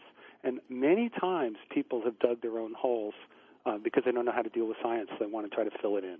Oh, that's true. I read that in your column, Bob, where people posted like their own ways of dealing with this because you had some suggestions. Yes. And somebody posted this: when trying to detect a liar, I act absent-minded and pause with unfinished sentences. The liar tends to fill in these spaces, and that's how I catch them. So that's part of the silent is golden there. Yeah, my favorite, though, response of all of them was to successfully uncover the lies of someone, you must first you must know how to lie yourself. Which cracked me up. It made me. I read that and got very cynical about it. But this woman is saying, that if you live totally in the land of the truth, you'll never spot a liar, and you've got to lie to be able to spot liars. I'm not endorsing that strategy, but I thought it was an interesting comment. But back to the basic notion of this thing is, I think that truthfulness is hard, and it requires a lot of work, and it has some level of risk. But back to the old criminal thing, anytime you've had criminals who've escaped and been on the run for a long time, they say you're always kind of looking all over your shoulder. Mm. And that's the problem of committing to a lying lifestyle, is you're always kind of half thinking that you might get caught. I didn't realize it was a lifestyle choice. It's a whole lifestyle choice, Bob. Oh, it's totally a lifestyle. Well, Bob, do you ever look at a corporation that lied to you and say, well, I don't owe them anything back? But it's not a corporation. It's the people you work with. Uh-huh. And that's why, I don't know, I just want to say to people, it sounds simplistic, but the truth is less pain in the long run. Julie, you worked in academia for a long time. What kind of behavior did you? It's not lying. Well, that's the thing. It's not. I don't know if they would call it lying. It's a lot of misdirection, or it is the spin that you were talking about, Bob. Or it's not completely sharing all of the information. And Julie, do people lie on their academic resumes? I think schools are getting better at looking at documents and credentials and being able to spot lies or to spot exaggerations. Yeah. It's not only in schools, but employers see this all the time. I'm sure you do know that, Bob, about resumes that have been enhanced. I want to share this because I think this is really interesting. A consumer recently sued Kraft Food over its guacamole dip. And what happened is, if you read the label, the dip says that it contains 2% avocado. Uh-huh. That's so not much. This woman was suing them because she said the dip just didn't taste avocado-y enough. But I think that that's a really interesting metaphor, that it contains less than 2%, and it's on the label. Yeah. A lot of the lying now, people don't even feel that they need to work very hard to lie. It's like right out there. It's easy to spot, back to the resume and the lying on the class that you took. And the thing that's weird for me is that the clarity of our problem is that most people don't work very hard to lie anymore. What do you mean? Kraft has it right on the label that this is, we're calling it avocado dip, but it has less than 2% avocado. People are throwing stuff on their resumes. I think the truthfulness bar has sunk so low that people, it's not even hard to spot a liar anymore. Okay, wow. This is really, it's kind of, this depressing. It's depressing, but it's big, Bob. That makes me sad. We've been working on civility here at Satellite Sisters, that if we could just try to be kinder and stronger with each other, that would be good. But honesty is like a whole other project we're going to have to get on. This 2007 is going to be a rough year. We've got to be truthful, too. Bob Rossner, thank you so much for being with us on Satellite Sisters. His column, Working Wounded, is syndicated internationally, and you can also find them at abcnews.com.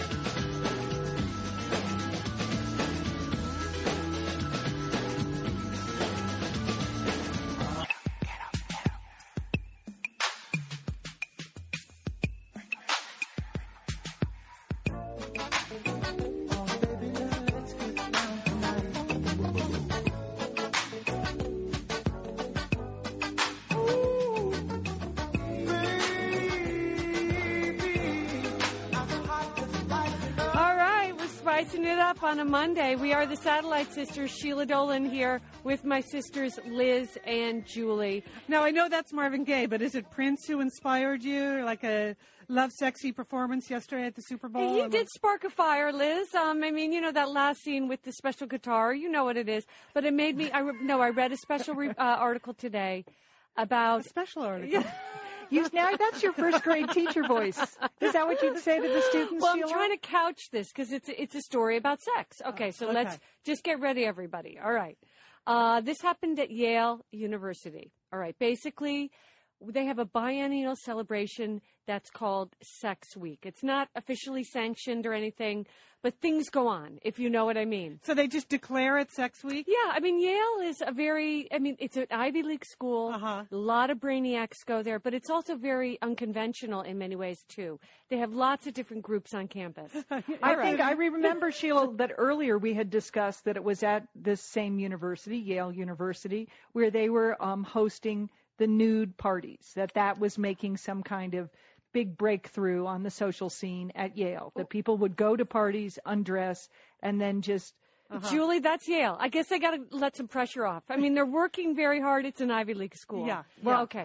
So basically what happened is a couple during Sex Week decided to have sex in a shower, okay? Uh-huh. Yeah. In one of those big old, campus showers. Mm-hmm. And I guess they were in there for a while because they flooded the entire building. Oh. And so there was, it was a lot of water. That's a lot of water. Again, like the Super Bowl yesterday. I'm thinking Prince in the water yesterday. If I lived in that dorm on that hall, I might be a little upset. Right. So one of the professors decided to send an email, a college-wide email. Shower stalls are for showering. And he began the email by saying, okay, this is the most awkward college-wide email I've ever had to send. Uh-huh. So he basically said, no more intimate activity in the showers, Liz. Mm-hmm. Especially, quote, the kind of activity that leaves the showers in a decidedly less than hygienic state. Well, I mean... I think if there's a lot of water, it's cleaner than it ever was. I mean, I like showering. All right.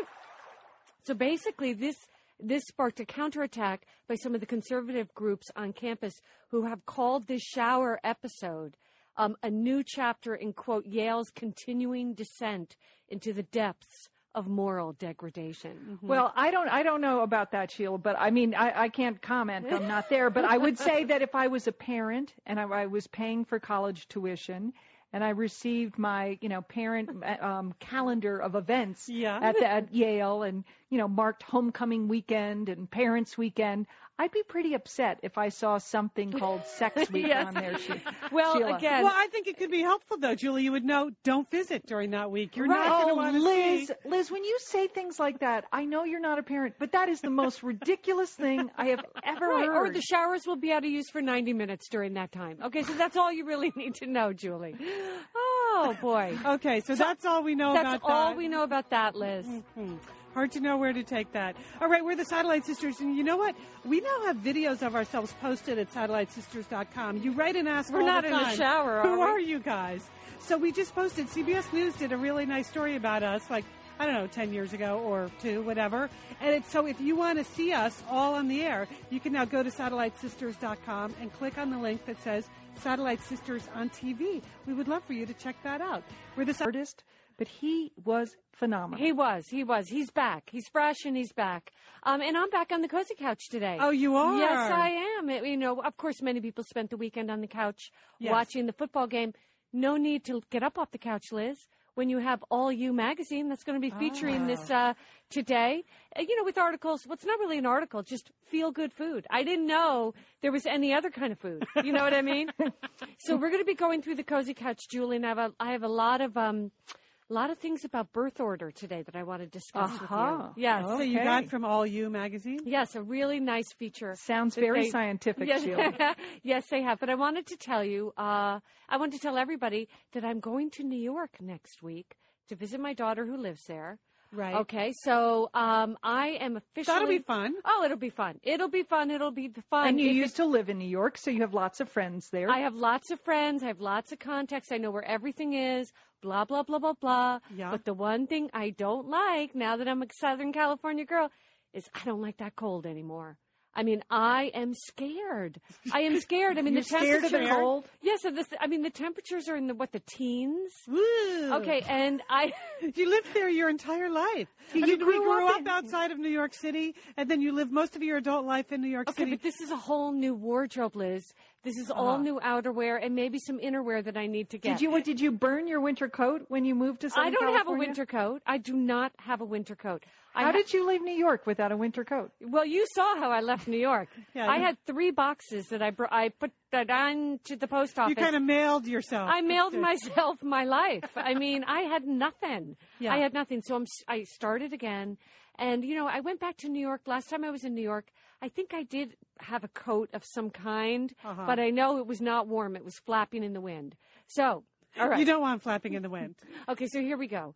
I have decided, actually, my friend Catherine, very, very graciously, has said to me that she is going to loan me her brown coat for the week. Okay, now, that's very nice. The brown coat is a coat. Now, she lives here. She never wears it, but her mother bought her a really nice, warm winter coat at Burlington Coat Factory. Mm-hmm. Good. All right? It looks like leather, but it's not really leather. It's pleather?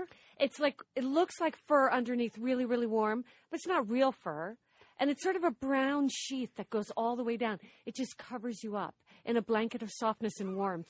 Sheila, I see you're approaching this cold weather all wrong. You're trying to be fashionable when it's minus 10 degrees. I mean, it's a beautiful coat. It's the brown coat. So we are doing the transfer this week. We're going to meet for coffee, and she's bringing the coat. And she's very happy that the coat is going to New York.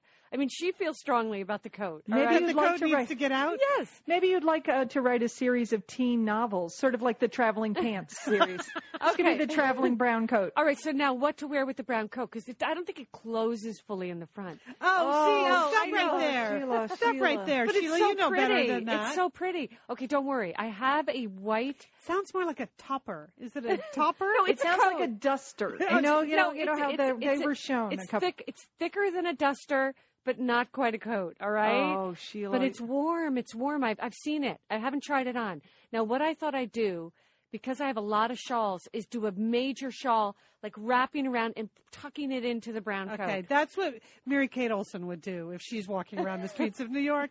That's not Sheila Dolan. Well, that's what I'm going to do, Liz, because I have to work with the brown coat. That's what I'm starting with. And now what to wear on my feet, because I think there's only one thing to wear with a brown coat. What? Brown boots. And? I don't have any. Okay, so now I want to go look for some nice, warm, chunky, clunky brown boots. sort of a Carmen Electra kind of look where I tuck my jeans in the brown boots. I don't think Carmen Electra goes outside when it's minus 16, Sheila.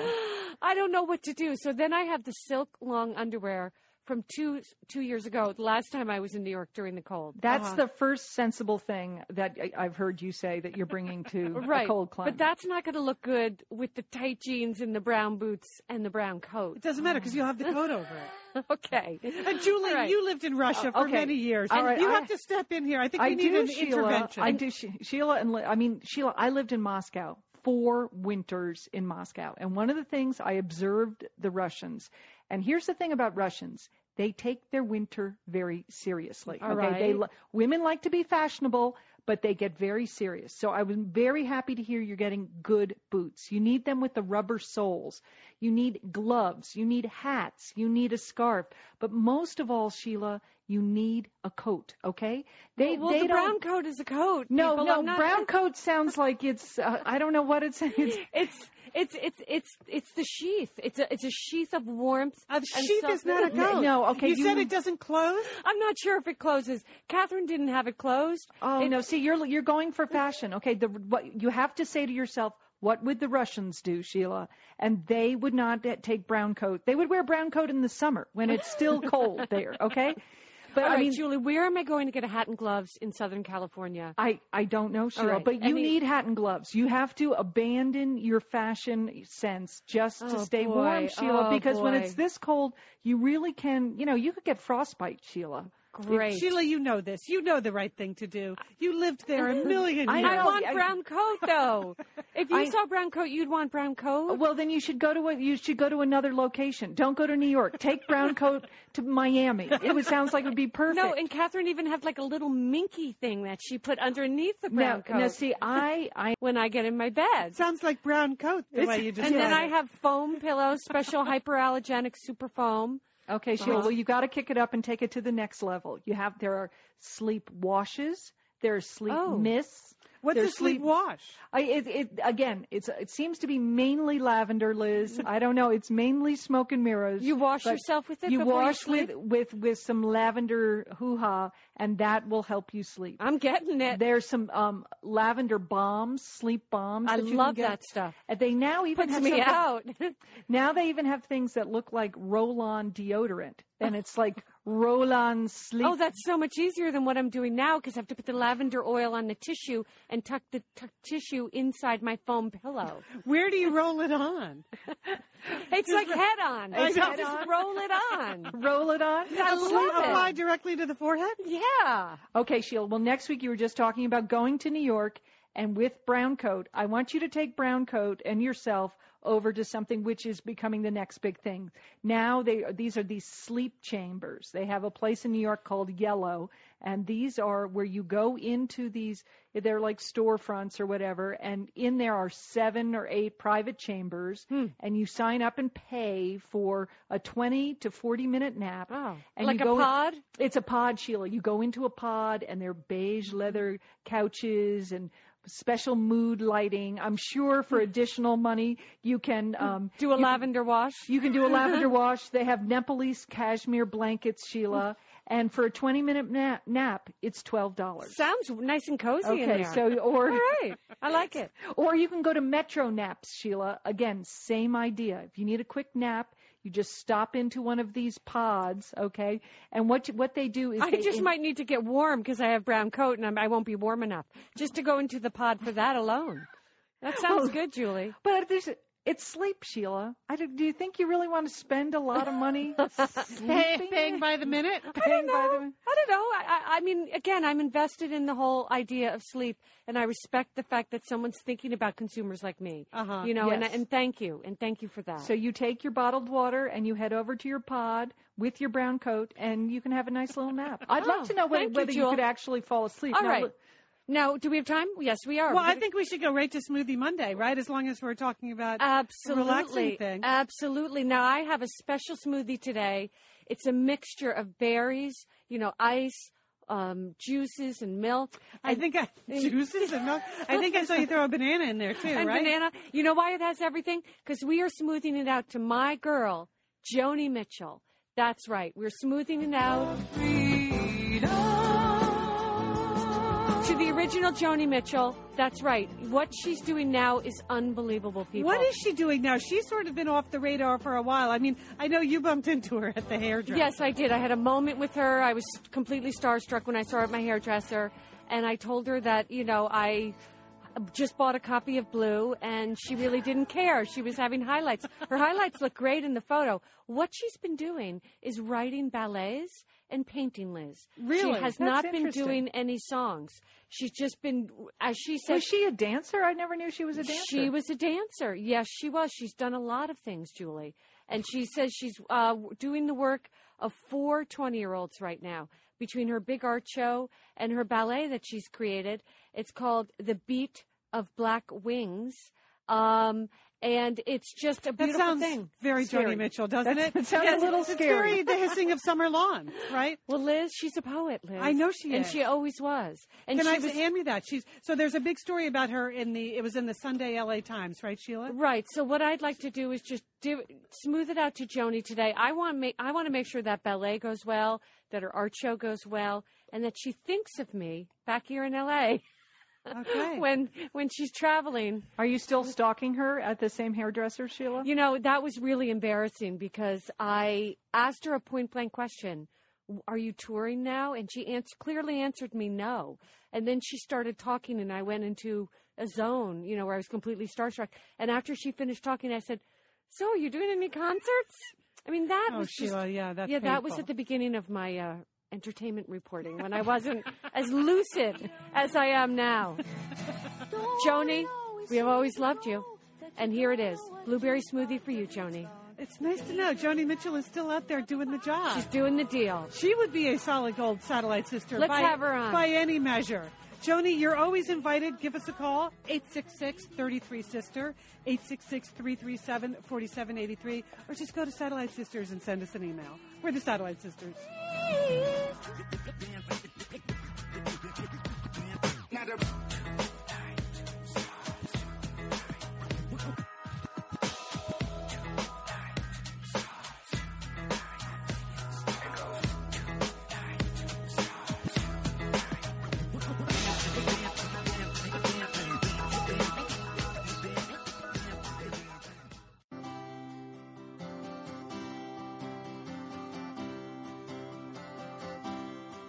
My friends from high school married their high school boyfriends, moved into houses in the same zip codes where their parents lived. I've been a long time gone down. Maybe someday I'm gonna settle down. But I've always found my way somehow by taking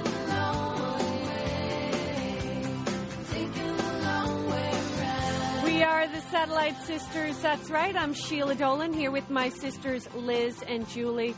Our phone number is 866-33-SISTER, 866-337-4783. Well, sisters, I have some good news and some bad news from Hollywood. First, let's have a little good news. Farrah Fawcett, been struggling with cancer, really fighting hard. She has not disclosed what kind of cancer she has, but she just celebrated her 60th birthday.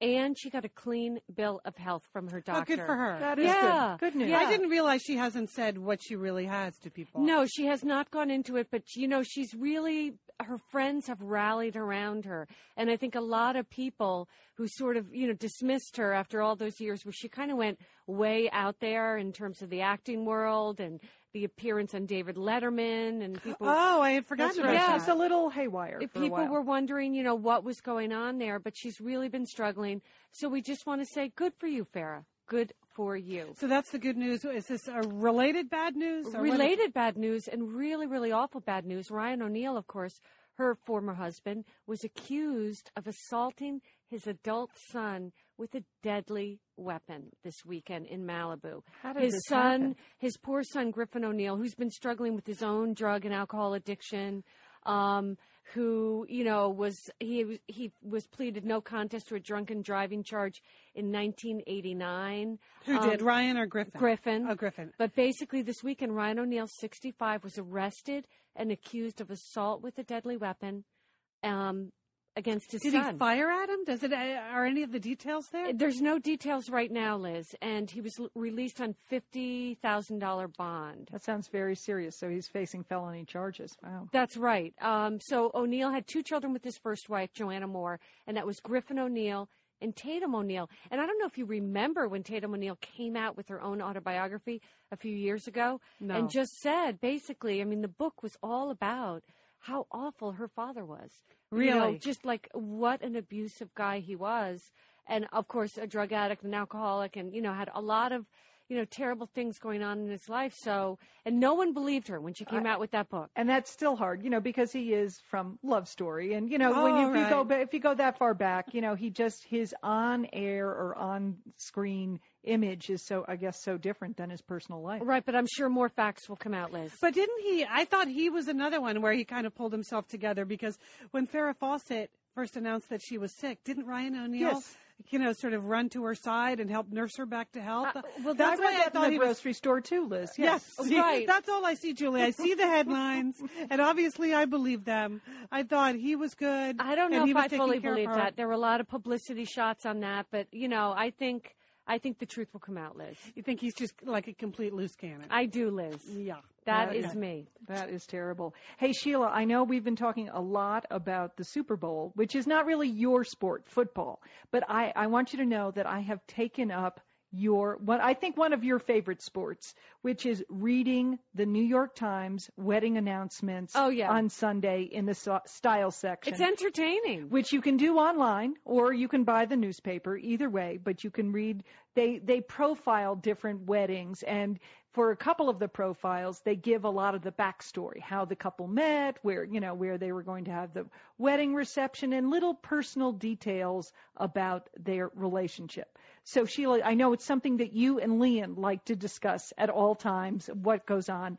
And I saw a wedding announcement yesterday that I just thought I had to bring to you, which was the wedding of Francis Wu and Rommel Nobay. Okay, and I started to read this, and I thought this was a very nice sort of cross-cultural wedding story. Because Frances Wu was born in Virginia, and she is of Chinese and Japanese heritage, and she speaks both Chinese, Japanese, and, of course, English. And she met online her future husband, Rommel Nobay, and he is of Asian Indian descent.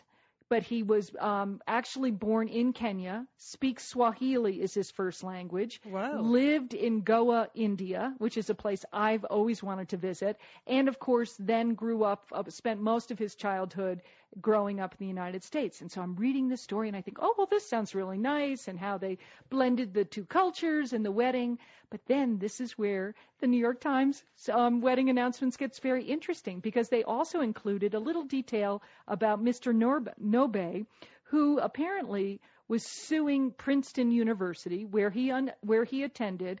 He sued Princeton for defamation of character after the university notified medical schools where Mr. Nobay had applied and said that his applications contained misrepresentations and an altered academic record. You're kidding. And in court, the paper goes on to say, the New York Times. This is in the New York Times. So, here is the groom that obviously is fudging his liar. Is a liar. Ding, ding, ding. This is alarm bells for Francis Wu. What are you doing? Francis, get out now. I know. And in court, Mr. Nobay had to admit that Princeton, that the information that he presented to colleges or to medical schools was inaccurate. Well, I just want to know how many people were at the reception. I mean, do we need to know? This is all too much information. I know, but okay. But so that's why we love it. That's why we love it. So I'm drawn in. Frances Wu sounds like a wonderful girl. I'm really rooting for her. So I think this is of some concern that her future husband has a tendency to make up stuff about himself. Okay, you met him online, so what else is out there? Right. That is scary, Julie. That is like your Satellite Sisters are supposed to step in and say, Francis, wait a second. Let's do a thorough check. That's what Sheila would do, right? Right. But you always root for one of the people in the vows column. It's either the man or the woman. So I'm rooting for Francis. Okay. Here's the other small problem into the family that she's marrying. Oh, no.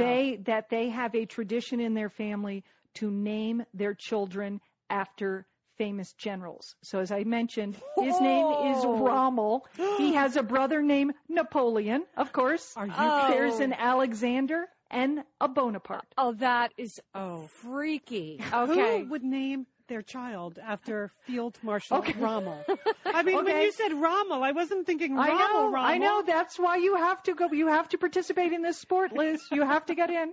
So they won first prize. Francis, tell me it ain't so. Second place goes to a smaller announcement in the same paper, Sheila, where a Catherine Morrison, age 72, was marrying William Golden, age 97. Oh, come on, really? Julie. Really? I think it must be a typo, but that's what they've said. Oh, I love it. I see there's always an older couple. That's what I love. You do it like gives that. Me hope. There's always not time for us. I'm a long way from 97. There's a lot of good-looking 97-year-olds out there. You single sisters. They're available. Do you want that or the guy that's lying about his college record? I don't know. That's a tough call. Okay, coming up, this has been really intense so far, we know. But don't worry. The Cozy Couch is coming up. Sheila is going to help us focus. All you people. On the trivial and the mundane. You know you like it. Stay tuned. Our number is 866-33-SISTER. And if you want to send us an email, go to SatelliteSisters.com.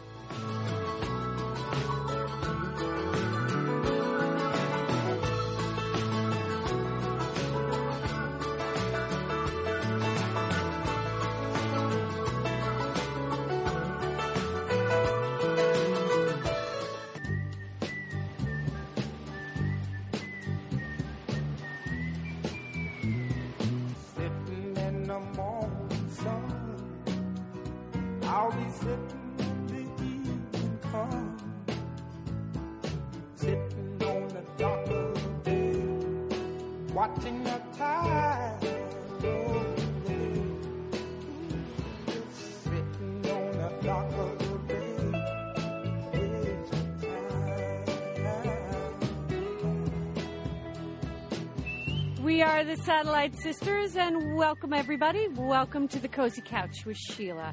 And this is a post-Super Bowl Cozy Couch. Oh. Because even if you spent the whole weekend watching the game, there's still more time to space out with the trivial and mundane, right, people? Sure. Good. All right. So let's do our three-step process, which I've taught you.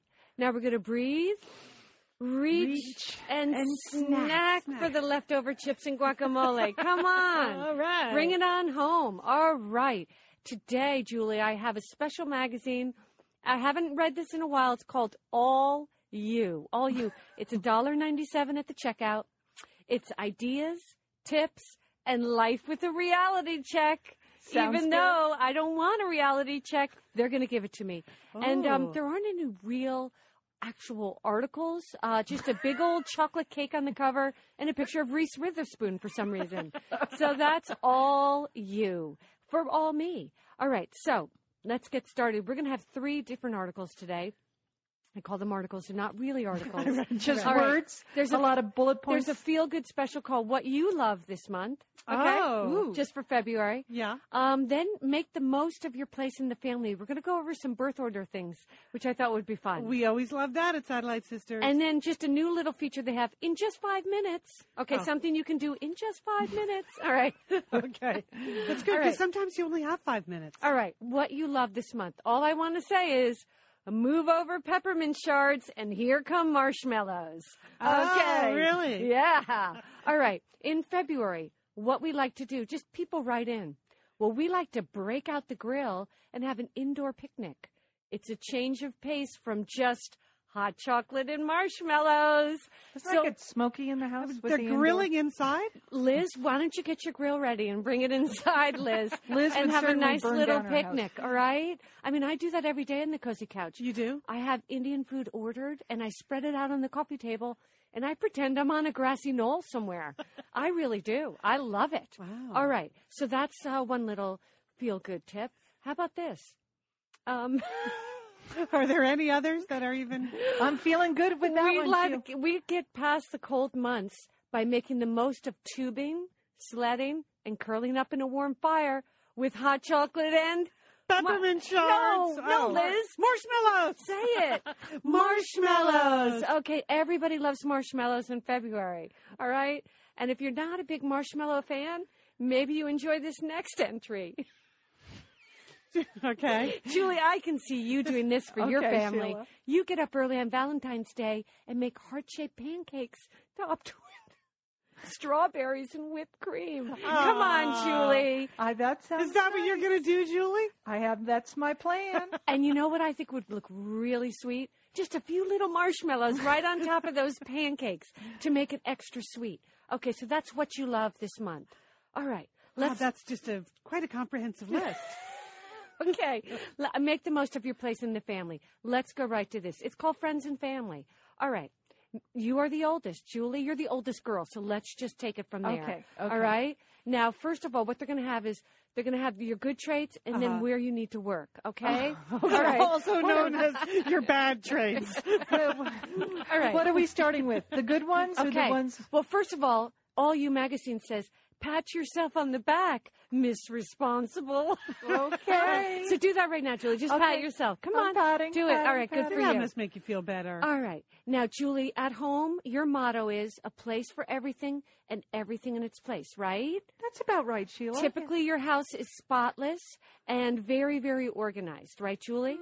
Okay. Except currently all your possessions are in a container. Yeah, they're all in a box. Held by the Department of Homeland Security because it just got here from Russia. Now, as a mom, Julie, you like to take charge. And when your family vacation gets close, you're the one who researches the getaways and plans the itinerary and how to move across the country or across the world, right? That's me, Sheila. Yes. All right. Now, here are the things you need to work on, Julie. Now, you're going to say this in a nice voice to me, Sheila? All right. The first thing you need to do is to learn how to say no. And we are going to practice that right now. Okay. Julie, on the count of three, you are going to say no. And I want you to try it and say it with feeling now. 1, 2, 3. Say no. Say it. No. No, Julie, you have to say it. You have to say it with feeling and with strength.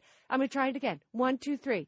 No. Okay, that was a little better, but it wasn't perfect. Let's go for a third one. 1, 2, 3, say no. No, no, okay, no. Good. Say it like that, Julie, and that's what you need to do as the oldest girl. Okay. All right, now, Liz, interestingly, we are both middle children. That's correct, Sheila. Which is right to do, but when you have 5 daughters. All right. Now, really, what it says here, these are our attributes, Liz.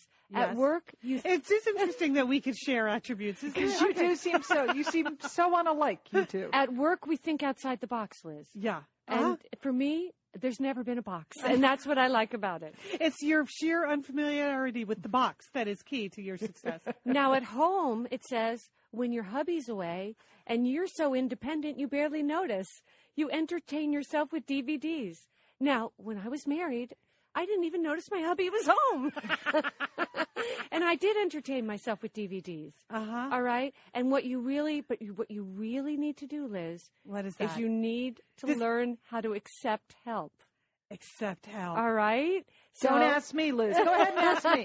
Just try me. If I ask you anything, you're going to say no. No. Yes. So say, please help me. Say it. Yes, I want to hear this. Come on, Liz. Go ahead and say it. Please help me. No, please. You're making a mockery of it, Liz. Yes, I am. Say it for real. Please help me. Just say it. She can't do it. She can't do it. Okay, help. Help. Oh, that's good. Help. That's good. All right. Very good, Liz. You're doing well. Thank you. All right. So you also have to learn to say, please help me? I say that all the time. You say that all the time. I do. I'm very good at it. No, I need to learn how to keep a to-do list. Doing your own thing means you sometimes forget big tasks, like where you're going and how to get there. Yeah. So I need to get my to-do list together. Okay. So that's something I'm going to work on. Right at the top of the to-do list. Right, and that's from Friends and Family. So let's go right to get ahead this month. Okay, you want to get ahead. You only have 5 minutes, all right? And we only have 5 minutes to get ahead? 5 minutes all month? You really... Help! Good, Julie. And what are you going to say? No. All right. Here's something we can do together. Make the perfect cup of cocoa.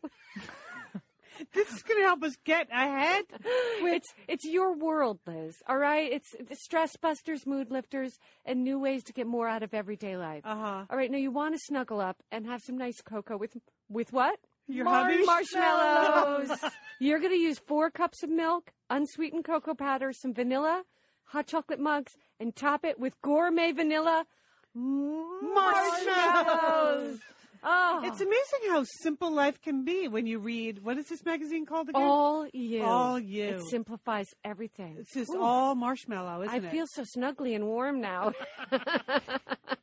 All right, Sheila, I know many people had an exhausting weekend on the cozy couch, so now they know what it feels like to be Sheila all the time. Yeah, I mean, you spend every weekend on the cozy couch. For some people, it's only the Super Bowl. But don't you think it's going to take you longer than 5 minutes to make that hot chocolate? Julie, you're a perfectionist. You're the oldest in the family. No, just slap it in there and mix it up, Julie, and plop on the marshmallows, because everything tastes better with marshmallows. Yes, it does. It really does. I thought everything tasted better with peppermint shards. No, peppermint shards will keep you awake, Liz. Oh, okay. The marshmallows calm you down. All right. We are the Satellite Sisters. To find out anything else you need to know about us, go to SatelliteSisters.com. And remember, while you're there now, you can see us on CBS News. You want to see all five sisters sort of having fun together like we do on the radio every day? No! Help! Anyway, check it out at SatelliteSisters.com. Click on the link that says Satellite Sisters on TV. News, talk, and laughs. We tackle the world one cup of coffee at a time.